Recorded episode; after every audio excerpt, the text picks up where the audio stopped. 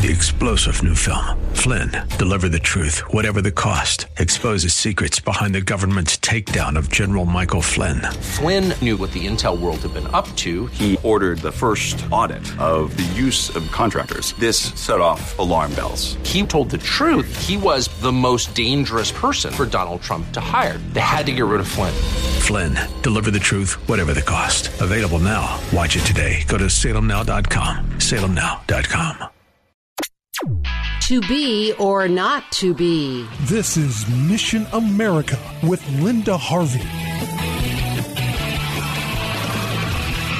If you were required to memorize passages from William Shakespeare back in school, you may have wished then that he would go away. But forever? Is it right for the classics of Western civilization to be banned from schools? That's what's happening everywhere at the university level and now in public, middle, and high schools as well. When I was a student teacher, I taught my ninth graders a unit on Romeo and Juliet and had a lot of fun doing it. When I was in college, I studied Shakespeare in several classes, and even today, I remain in awe of the insightful character development in his plays written over 400 years ago. Many of Shakespeare's allusions are taken right from Scripture, so it's painful to learn that Shakespeare is out, social justice is in. Our children are getting a poor education in many schools, all because of the narrow, rigid requirements that every book, every history lesson include no hero, no reference that will be too offensively masculine, heterosexual, capitalist, Christian,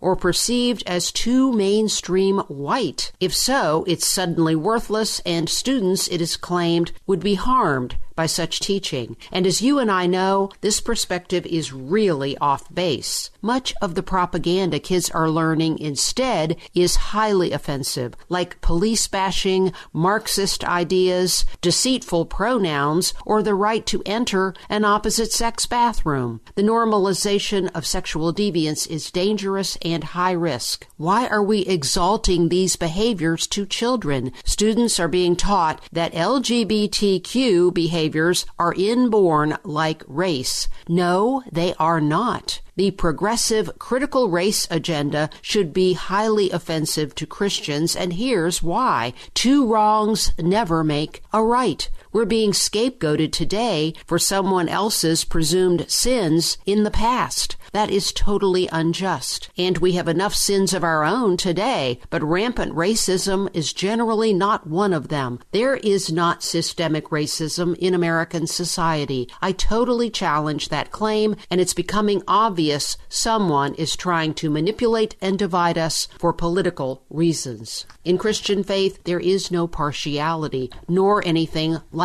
race. To be unjust in this way would be completely contrary to the teachings of Christ. The Lord expects us to make the most of the resources and talents we are given and to do His will, but not to covet what others have or what they can do. And we are never to honor sexual sin, but turn away. If you run into this new so called diversity, inclusion, and equity agenda, just realize that label is often a lie. And you may end up with poorly educated children who are comfortable with sexual sin, with spreading false accusations, and with bashing our Christian faith and heritage. Let's say no to the school smear campaigns, friends. Speak out if this is going on in your child's class. I'm Linda Harvey. Thanks for listening. For more information and lots of news and Christian commentary on today's culture, log on to missionamerica.com. That's missionamerica.com. And be sure to listen to Mission America every Saturday afternoon from 1 to 1:30 here on AM 880 and 104.5 FM The Word, WRFD. And remember, with God, all things are still possible.